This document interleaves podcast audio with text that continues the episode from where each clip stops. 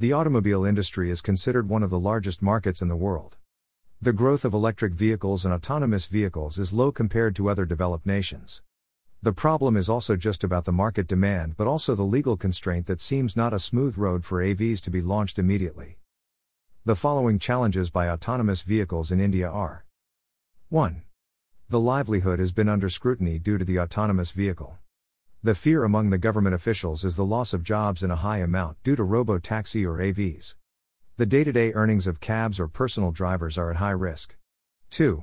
One of the primary issues in India is the limit of the availability of proper infrastructures due to potholes, untarred roads. 3. The law and regulation are not strictly followed. Reluctance towards the regulations in the country, jaywalking, driving on the wrong lane, overspeeding, red lights jumping are some of the common problems and issues. 4. The problems with animals roaming in the highways, rural areas, and big cities or around the street corners. The cart pulling or even herds are a major problem on the road. In my opinion, the traffic following or the rules to be followed strictly is needed for any AV to be successful. Even the problem with no traffic lights for pedestrians are major obstacles for AV to have a smooth drive. It is challenging for AVs to drive on certain roads in India due to a lack of proper road mapping or instruction. Source AV's Challenges in India.